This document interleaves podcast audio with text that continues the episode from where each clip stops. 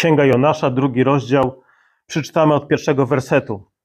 Lecz Pan wyznaczył wielką rybę. Jonasz jest już w morzu. Y, Pan wyznaczył wielką rybę, aby połknęła Jonasza i był Jonasz we wnętrznościach ryby trzy dni, trzy noce. I modlił się Jonasz do Pana, swojego Boga z wnętrzności ryby, mówiąc, wzywałem Pana w mojej niedoli i odpowiedział mi, z krainy umarłych wołałem o pomoc i wysłuchał mojego głosu. Wrzucił mnie na głębie pośród morza i porwał mnie wir. Wszystkie Twoje bałwany i fale przeszły nade mną. Już pomyślałem, jestem wygnany sprzed Twoich oczu. Jakże będę mógł jeszcze spojrzeć na Twój święty przybytek? Wody sięgały mi aż do gardła, ogarnęło mnie to topielisko, sitowie wiło się koło mojej głowy. Zas- Zstąpiłem do stóp gór. Zawory ziemi na zawsze się ze mną zamknęły. Lecz Ty wydobyłeś z przepaści moje życie, Panie, Boże mój. Gdy ustawało we mnie życie, wspomniałem na Pana i tak doszła moja modlitwa do Ciebie, do Twojego świętego przybytku. Ci, którzy trzymają się marnych bożyszczy, opuszczają swojego miłościwego, lecz ja pragnę Ci złożyć ofiarę z głośnym dziękczynieniem. Spełnię, co ślubowałem, u Pana jest wybawienie. Wtedy Pan rozkazał rybie, a ta wypluła Jonasza na ląd. Ojcze, chcemy wyznać za Twoim synem, że naszym pokarmem jest spełnienie Twojej woli. Jesteśmy głodni, spragnieni Twojego pokarmu, Twojego słowa, które trwa na wieki. Prosimy Cię, aby Twoje prawo, Twoje słowo było spisane nie tylko na tablicach, ale też było wyryte w naszych sercach. I modlimy się o to przez imię Jezusa. Amen. Czyli wracamy do księgi Jonasza. Po przerwie wypada powiedzieć, co było wcześniej, czyli takie krótkie przypomnienie, bo już niektórzy mogli zdążyć zapomnieć. Czyli tak, Bóg posyła proroka Jonasza do Niwy, stolicy Asyrii, pogańskiego imperium, żeby mieszkańcom Niniwy głosił sąd, jeżeli się nie opamiętają. Jonasz jednak ucieka od tego zadania, ponieważ jako Żyd nie chce nawrócenia Asyryjczyków, nie chce Bożej przychylności wobec pogan. Wsiada na statek płynący w przeciwną stronę, do Tarszysz, żeby uciec od prorockiego powołania. Bóg jednak zsyła wicher, zsyła burzę na morzu, tak iż fale zaczęły wdzierać się na pokład i życie Jonasza i wszystkich żeglarzy, którzy z nim płynęli, było zagrożone. Marynarze dowiedzieli się, że przyczyną ich nieszczęścia jest Jonasz, który wychodzi z inicjatywą wrzucenia go do wody za pokład w celu ratowania wszystkich dusz, które, które są na statku. Ci żeglarze początkowo chcieli dopłynąć do brzegu, nie chcieli śmierci Jonasza, ale wiedząc, że to jest daremny wysiłek, że Bóg dopo, dopomina się o Jonasza, modlą się i to modlą się już do Boga jedynego, bo wcześniej wołali do swoich bóstw, czyli mówiliśmy, że tu mamy ich opisane ich nawrócenie, po czym wrzucają Jonasza do morza. I tam połyka go wielka ryba. I tak się zaczyna drugi rozdział. Jesteśmy w drugim rozdziale, czyli koniec aktu pierwszego, rozpoczynamy akt, akt drugi. I treścią tego drugiego rozdziału, właściwie w 90% jest modlitwa. Modlitwa Jonasza w brzuchu wielkiej ryby. Ale zanim Jonasz zaczyna się modlić, to mamy tutaj pierwszy werset, że Pan wyznaczył wielką rybę, aby połknęła Jonasza i był Jonasz we wnętrznościach ryby trzy dni i trzy noce. Ktoś może powiedzieć, że Jonasz wpadł do wody i akurat przypadkowo płynęła tam jakaś wielka, nie mamy tutaj nazwy tej ryby, ale są, są tak wielkie ryby, istnieją tak wielkie potwory morskie, że są w stanie po, połknąć człowieka. I ktoś mógłby powiedzieć, akurat taki wielki potwór morski akurat płynął w tamtym czasie, w tamtym miejscu i akurat połknął Jonasza na śniadanie. Jonasz miał dużo szczęścia. Al, czyli możemy tak powiedzieć, albo możemy, używając biblijnej terminologii, powiedzieć: Pan wyznaczył wielką rybę, aby połknęła Jonasza. I zobaczcie, cała ta historia pokazuje kolejny raz Bożą suwerenność. Bóg panuje nad pogańskim imperium, Bóg panuje nad losami Jonasza, nieposłusznego proroka. Cały czas dzieje się Boża wola. Bóg, czytamy wcześniej, zesłał burzę i fale. Bóg panuje nad przyrodą yy, i Bóg panuje nad zwierzętami, co widzimy tutaj w tym rozdziale. Jezus powiedział: Nawet wróbel nie spadnie na ziemię bez woli Ojca. Nic w świecie, nic w przyrodzie, nic w naszym życiu nie dzieje się przypadkowo. I to jest naprawdę ogromna pociecha, że masz Boga, dla którego Twoje ścieżki i okoliczności życia nie są żadnym zaskoczeniem. To, co Cię spotyka w życiu, to jest Boża droga dla Ciebie. I to nie zawsze jest droga łatwa, ale zawsze to jest najlepsza droga dla Ciebie, ponieważ jest to droga od Boga. Jonasz jest w brzuchu wielkiej ryby, jest tam trzy dni, trzy noce, niczym nasz Pan, Pan Jezus w grobie. To jest symboliczny opis śmierci. Ale na dzieło Jezusa wskazuje nie tylko to, to zdanie, że Jonasz był w brzuchu ryby trzy dni, trzy noce. Yy, cała struktura drugiego rozdziału, cała ta modlitwa Jonasza yy, ma charakter tak zwanego chiazmu. Chiazm to jest literacka struktura w języku hebrajskim i ona zwykle ma taki charakter, byśmy powiedzieli, piramidalny, yy, gdzie pierwszy werset odpowiada ostatniemu, drugi werset odpowiada przedostatniemu, trzeci werset odpowiada trzeciemu od końca, aż w końcu to zmierza do środ środkowej części. I tutaj w centrum yy, tej modlitwy są wersety szósty i siódmy, przeczytam je. Wody sięgały mi aż do gardła, ogarnęło mnie tąpielisko, sitowie wiło się koło mojej głowy, stąpiłem do stóp gór, zawory ziemi na zawsze się za mną zamknęły. Czyli zobaczcie, to jest symboliczny opis śmierci. I dalej, lecz Ty wydobyłeś z przepaści moje życie, Panie Boże mój. Opis zmartwychwstania. Czyli znów yy, odniesienie do śmierci i zmartwychwstania Chrystusa. Oczywiście Jonasz fizycznie nie umiera, umiera można powiedzieć symbolicznie, ale wyobraźcie sobie to przerażenie Jonasza, kiedy zrozumiał, że o, o właśnie, przed chwilą byłem w wodzie, a właśnie zostałem połknięty.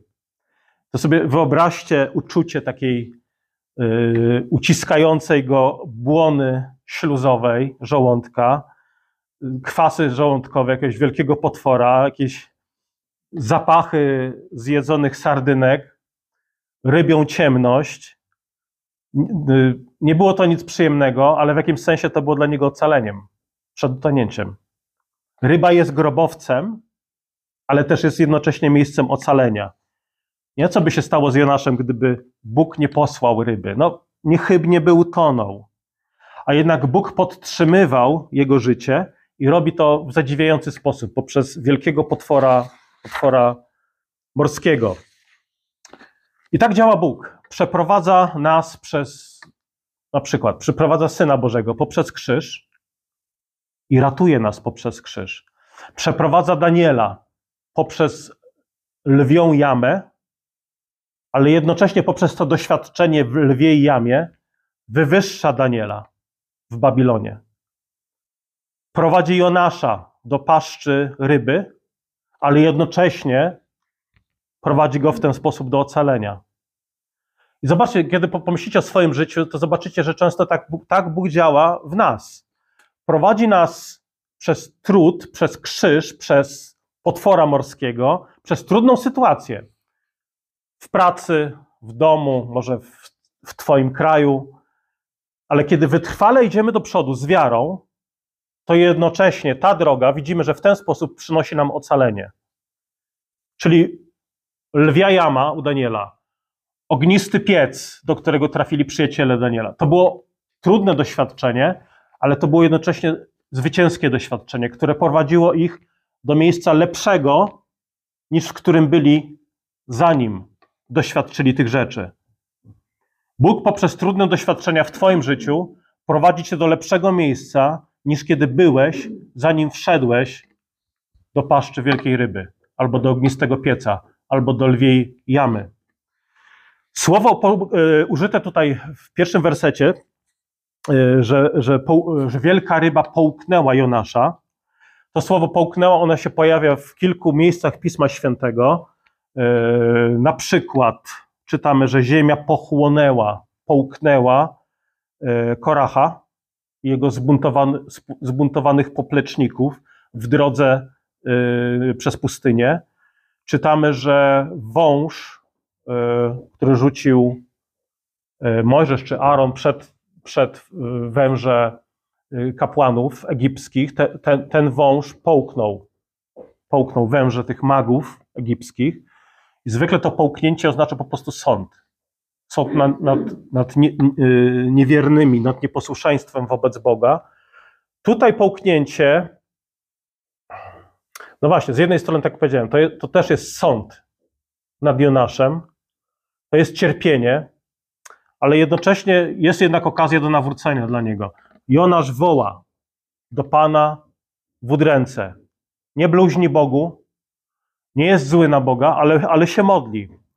I kiedy kontynuuje tą modlitwę, tak z, z, czasem, zaczyna widzieć w tym Boże błogosławieństwo. On odkrywa, że to Bóg wyznaczył tą wielką rybę i że to jest dla niego ocalenie.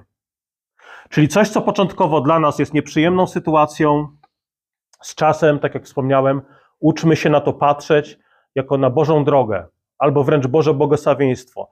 Trudni ludzie, których spotykasz, trudne doświadczenia, czasami bolesne, z czasem myślę, że zaczniemy dostrzegać jako tą rybę od Boga, która owszem, może nas połyka, ale tylko na jakiś czas, bo jest dla nas ostatecznie wybawieniem przed gorszym scenariuszem.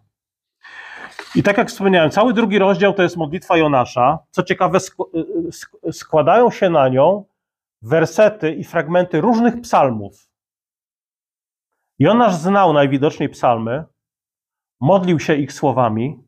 To jest też zachęta, żebyśmy my w naszych modlitwach, żeby nasze modlitwy były nasiąknięte Słowem Bożym. Modlitwa Jonasza jest przykładem modlitwy, która jest spisana i powinna być dla nas zachętą. To jest, nawiasem mówiąc, zwróćcie uwagę, że y, nie ma nic złego w korzystaniu ze spisanych modlitw. Po to one są. Zobaczcie, że nie mamy powiedziane, że Jonasz się modlił do Boga, będąc w brzuchu ryby. Mamy, mamy treść tej modlitwy zapisaną w Słowie Bożym. I Kościół, Kościół przez całą historię zawsze cenił e, spisane modlitwy. Kościół publikował, do dzisiaj to się dzieje, modlitewniki jako źródło spisanej modlitwy. E, nie po to, żeby zastąpić nimi naszą osobistą modlitwę własnymi słowami, ale po to, żeby nas inspirować, zachęcać też do modlitwy własnymi słowami, albo żeby nas prowadzić wspólnie w modlitwie, którą mamy spisaną. Oczywiście spisane modlitwy, tak jak powiedziałem, nie powinny nam e, zastępować modlitw naszymi słowami, ale pamiętajmy, one nie są wrogami szczerości. Ktoś może powiedzieć, a po co mi spisana modlitwa? Ja jestem szczery przed Bogiem, ja będę się modlił swoimi słowami. I robimy to, tak? Mamy modlitwy, y, spotkania modlitewne regularnie, modlimy się swoimi słowami, ale nie mówimy, że musisz wybrać albo modlitwę swoimi słowami, albo modlitwę spisaną. Czym jest Ojcze Nasz? Ojcze Nasz jest modlitwą spisaną przez ewangelistów, po to, żebyśmy ją wspólnie wypowiadali jako Boże dzieci. Wspólnie wypowiadamy apostolskie credo, co się dzieje też w kościołach historycznych. Apostolskie credo wspólnie wypowiadamy. Spisane wyznanie wiary. Yy, czym jest śpiew? Czym jest pieśń? Pieśń jest śpiewem wspólnej modlitwy. Nawet ci, zobaczcie, ci, którzy y, sprzeciwiają się spisanym modlitwom, mówią, a to są regułki, ja nie będę powtarzał regułek. A za chwilę mają ekran, pojawia się tekst i zaczynają go śpiewać co jakiś czas, wielokrotnie w ciągu roku, powtarzają. I, i nagle okazuje się, że można modlić się, śpiewać szczerze spisany tekst napisany przez kogoś innego. Także nie ma złe, nic złego w tym, że ktoś używa spisanych modlitw, by, by nas też w, w nich prowadzić. To jest naprawdę bogactwo i skarb Kościoła, który często jest lekceważony, uważany właśnie za, wróg, za wroga spontaniczności. Tak, znamy te zarzuty. Po co spisana modlitwa? To jest bezmyślnie powtarzana regułka, która niszczy spontaniczność. Tylko mówię, ci ludzie, którzy taki zarzut stawiają, śpiewają, ale co więcej, modlą się na przykład Ojcze Nasz również. Jak nie na nabożeństwach, to czasami w domach.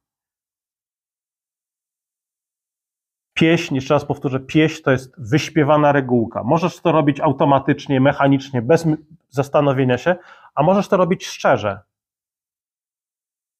E, czym są takie wyuczone zwroty grzecznościowe? Na przykład e, każdy z nas mówi dziękuję, dzień dobry, przepraszam, proszę. Zobaczcie, to też są, to są regułki, które wypowiadamy w określonych sytuacjach. Dzisiaj się z, z kilkoma z wami przywitałem przed nabożeństwem. Cześć albo dzień dobry. Nie usłyszałem od nikogo, ale już mówiłeś tydzień temu dzień dobry. Zmień swoją regułkę. Niech to będzie spontaniczne. Witaj mnie szczerze, a nie powtarzaj jakieś wyuczone zwroty. Stwierdzenie na przykład kocham cię. No to jest wyuczona formułka, za pomocą której wyrażamy miłość. Możemy to robić obłudnie, a możemy to robić szczerze. Czym jest przysięga małżeńska? To jest regułka, którą para wypowiada podczas ślubu. Czy to niszczy szczerość ceremonii? No przeciwnie. Wszyscy zakładamy, że młodzi małżonkowie wypowiadają to szczerze. Także korzystajmy, korzystajmy ze spisanych modlitw i nie bez przyczyny mamy ją również tutaj w drugim rozdziale. Tak jak wspomniałem, modlitwa y, Jonasza to jest, można powiedzieć, złożony, no złożona z różnych fragmentów psałterza. Skąd Jonasz znał psalmy? No jak wiemy, nie było tak w tamtych czasach, że każdy miał swój egzemplarz Biblii, że każdy miał swój zwój ze Słowem Bożym. Y, chcąc znać treść psalmów, lud Boży po prostu uczestniczył w nabożeństwie. Uczestniczył w liturgicznym kulcie, w trakcie którego śpiew psalmów, rozważanie treści psalmów było po prostu stałą praktyką. I dla nas to jest też zachęta, żebyśmy czytali Biblię, żebyśmy śpiewali treść Biblii, na przykład psalmy, żebyśmy uważnie słuchali Słowa Bożego, kiedy jest czytane, żebyśmy nawet uczyli się Słowa Bożego na pamięć. Uczyli się wersetów na pamięć, i teraz, nawet jeżeli nie wszystko rozumiesz z Bożego Słowa, to zapamiętywanie Bożego Słowa będzie później ci pomagało w lepszym jego zrozumieniu. Pamiętam, że ja jako dziecko najpierw nauczyłem się modlitwy Ojcze Nasz. E, moja mama uczyła mnie, e, no pacierza wiadomo, ale też e, wierzę w Boga, kredo apostolskie, też się uczyłem w domu. I uczyłem się, te, uczyłem się prawdy o Trójcy Świętej, jako tam, nie wiem, pięciolatek, sześciolatek, zanim zacząłem rozumieć, o co chodzi. Zanim zac nauczyłem się modlitwy Ojcze Nasz, zanim zacząłem rozumieć jej treść. W szkole też uczyliśmy się wierszy na pamięć. Ja, ja będąc uczniem w szkole, sądziłem, że no to jest bez sensu. Po co uczyć się wierszy, skoro i tak y, wkrótce je zapomnę. I słuchajcie, wiele, rzeczywiście wiele zapomniałem, ale wiele pamiętam. I, i, i, I pomijam już ten aspekt oswajania z publicznym mówieniem, występowaniem, ale chodzi o to, że łatwiej zapamiętujesz coś, co mówisz na głos, wypowiadasz na głos. Tak ja do dzisiaj pamiętam, nie wiem, wiersz Lokomotywa, Nastraganie w dzień targowy, Pętliczek, Pętliczek, wiersze Brzechwy czy Tuwima. I teraz przenosząc to na Słowo Boże, to ma sens. Słuchanie Słowa Bożego ma sens, zapamiętywanie Słowego, Słowa Bożego ma sens. To jest pokarm dla Twojej duszy, poprzez który też toczysz duchowe bitwy. Głośne modlitwy Słowem Bożym mają sens. Śpiewanie psalmów ma sens. To, to zawsze gdzieś zostaje w Twoim sercu, w Twojej głowie. To jest potężna duchowa broń w naszych codziennych duchowych zmaganiach. I co ciekawe, Jonasz modli się w tej historii tutaj po raz pierwszy. Nawet na statku, kiedy był wicher, woda wdzierała się na pokład, ci żeglarze modlą się do swoich bóstw, a pamiętacie, co Jonasz robił? Jonasz spał. To jest pierwsza modlitwa w ogóle w tej historii Jonasza. I to jest modlitwa tak naprawdę dziękczynna za ocalenie. Jonasz cały czas jest we wnętrznościach ryby, ale modli się tak, jakby miał dalej żyć. Modli się z wiarą. To przypomina trochę Abrahama, o którym czytamy, że kiedy Abraham szedł złożyć Izaka w ofierze, to robił to z wiarą, że Bóg wzbudzi go z martwych. W liście do Hebrajczyków o tym czytamy. Że to dodawało mu wiary. To była, to była ciężka próba, ale ta świadomość dodawała mu wiary, że mój syn z martwych stanie. Tak? Znowu obraz dzieła Jezusa. I Jonasz się modlił, on pewnie nie miał wygodnej, wyobraźcie sobie, nie wiem, w jakiej, jakiej pozycji on był wtedy, kiedy się modlił. Yy, modlił się, myślę, że modlił się szczerze. Yy, nie wiem w jakiej pozycji, ale to też pokazuje, że właściwie skoro można się modlić w brzuchu ryby, to możesz się modlić wszędzie. Możesz się modlić będąc ściśnięty w PKMC, albo w tramwaju, albo stojąc w korkach w samochodzie. Oczywiście nie zamiast Twojego jakiegoś cichego czasu, na przykład z Bogiem rano, kiedy modlisz się albo czytasz Biblię, y, ale oprócz. Niektórzy zwracają uwagę, że w tej modlitwie Jonasza nie ma żadnego wyznania grzechu. Y, że Jonasz wcześniej był nieposłuszny, ale nawet będąc w rybie, nie wyznaje grzechu. I stąd niektórzy wyciągają wniosek, że modlitwa Jonasza nie jest szczera. Nie, mam, nie, nie dam się pokroić, y, czy, że to jest nieprawda, y, ale zwróć, zwróćcie uwagę, że jednak zwraca się do Boga. Zwraca się do Bożego przybytku, do Bożej świątyni, czyli można powiedzieć źródła przebaczenia, źródła odkupienia. Wiele wskazuje na to, że Jonasz naprawdę dziękuję Bogu za ocalenie. Sam fakt, że się modli, wskazuje, że y, no, Bóg odpowiada. Odpowiada, ale Jonasz też odpowiada na Boże wezwanie y, do posłuszeństwa. Zwraca się do Boga nie z oskarżeniem, ale ta, ta modlitwa jest taką, można powiedzieć, wyczekującą wiarą. Także owszem, nie ma tutaj wyznania grzechu, można powiedzieć, to jest jakiś problem, bo potem y, zaraz dojdziemy co, do tego, co Jonasz zrobił później, już po wypluciu na, na brzeg.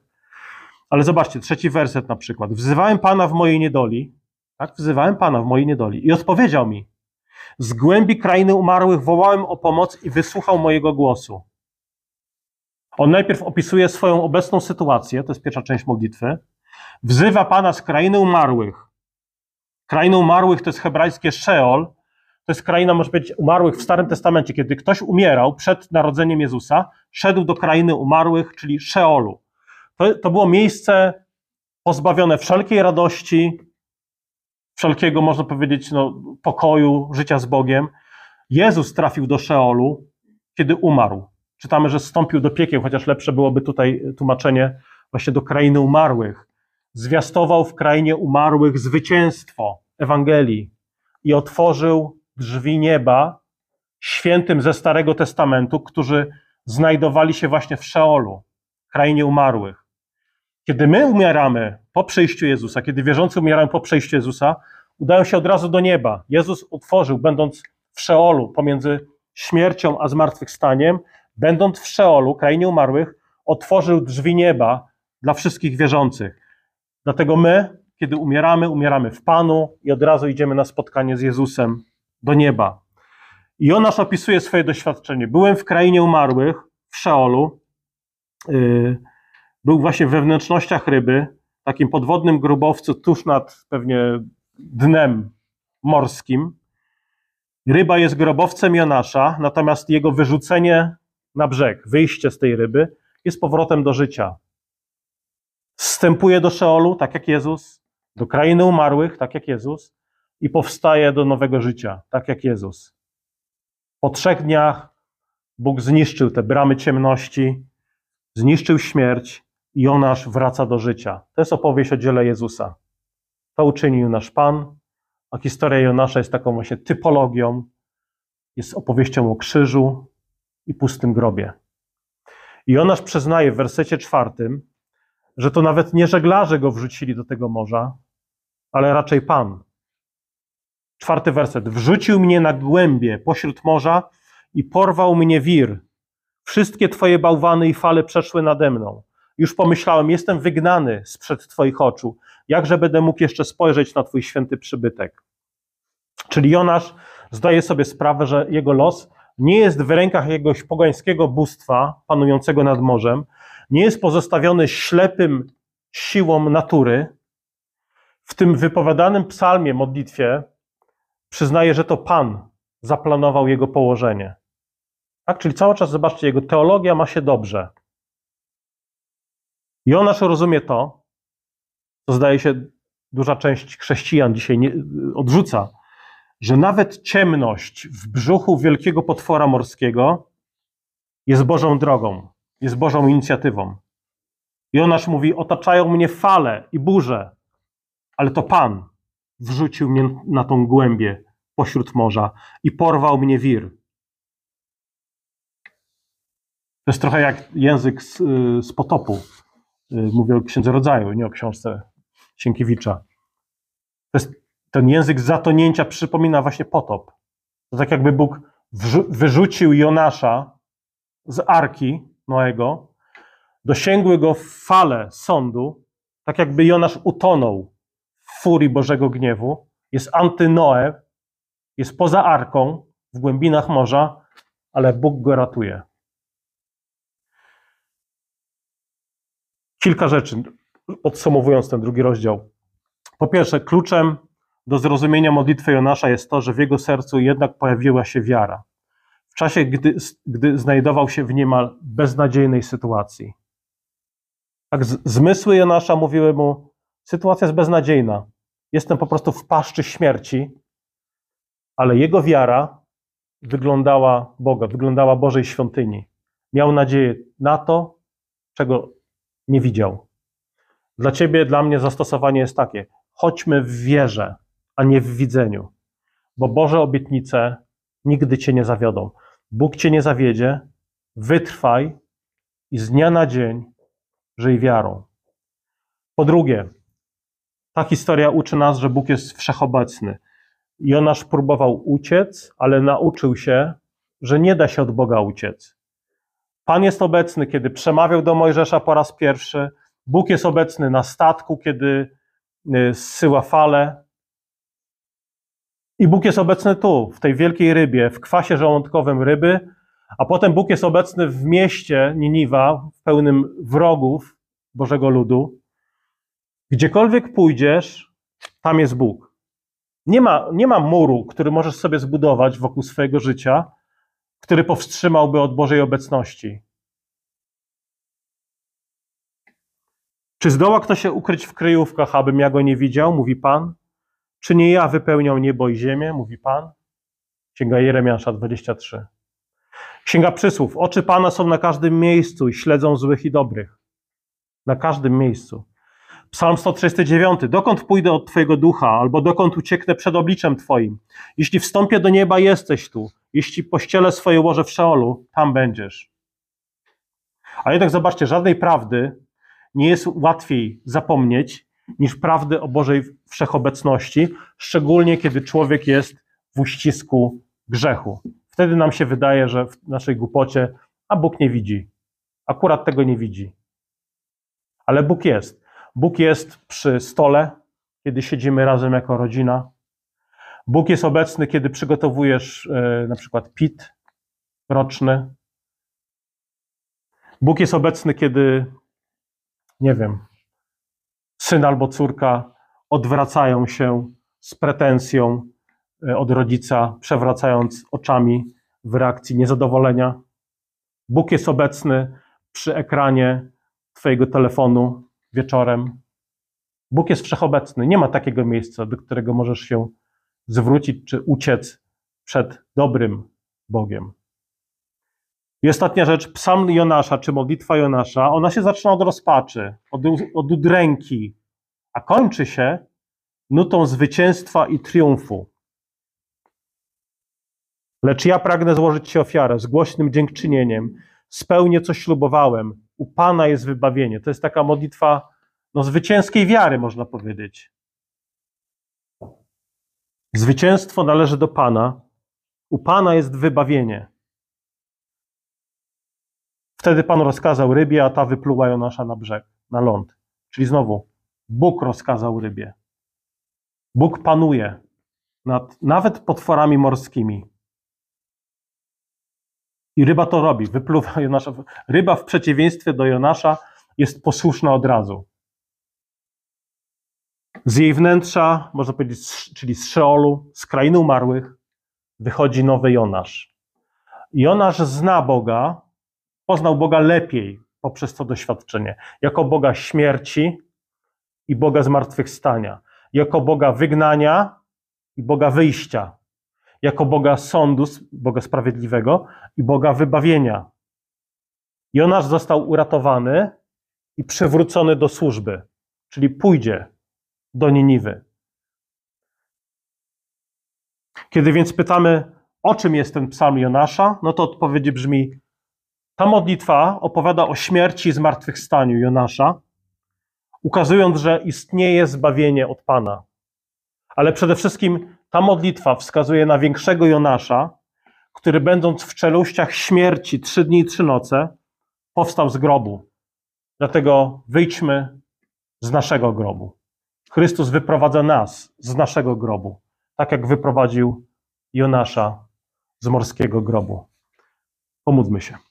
Drogi Ojcze, dziękujemy Tobie za Twoje słowo i przychodzimy y, dzisiaj do Ciebie, chwaląc Twoje imię za to, że objawiasz nam swoją wolę. Modlimy się o to, aby, y, abyś też chronił nas od słuchania, ale jednocześnie niewykonywania Twojej woli. Modlimy się, aby to, co Ty złączyłeś, czyli słuchanie i czynienie, aby, aby nikt z nas tych rzeczy nie rozdzielał. I modlimy się o to w imieniu Jezusa. Amen.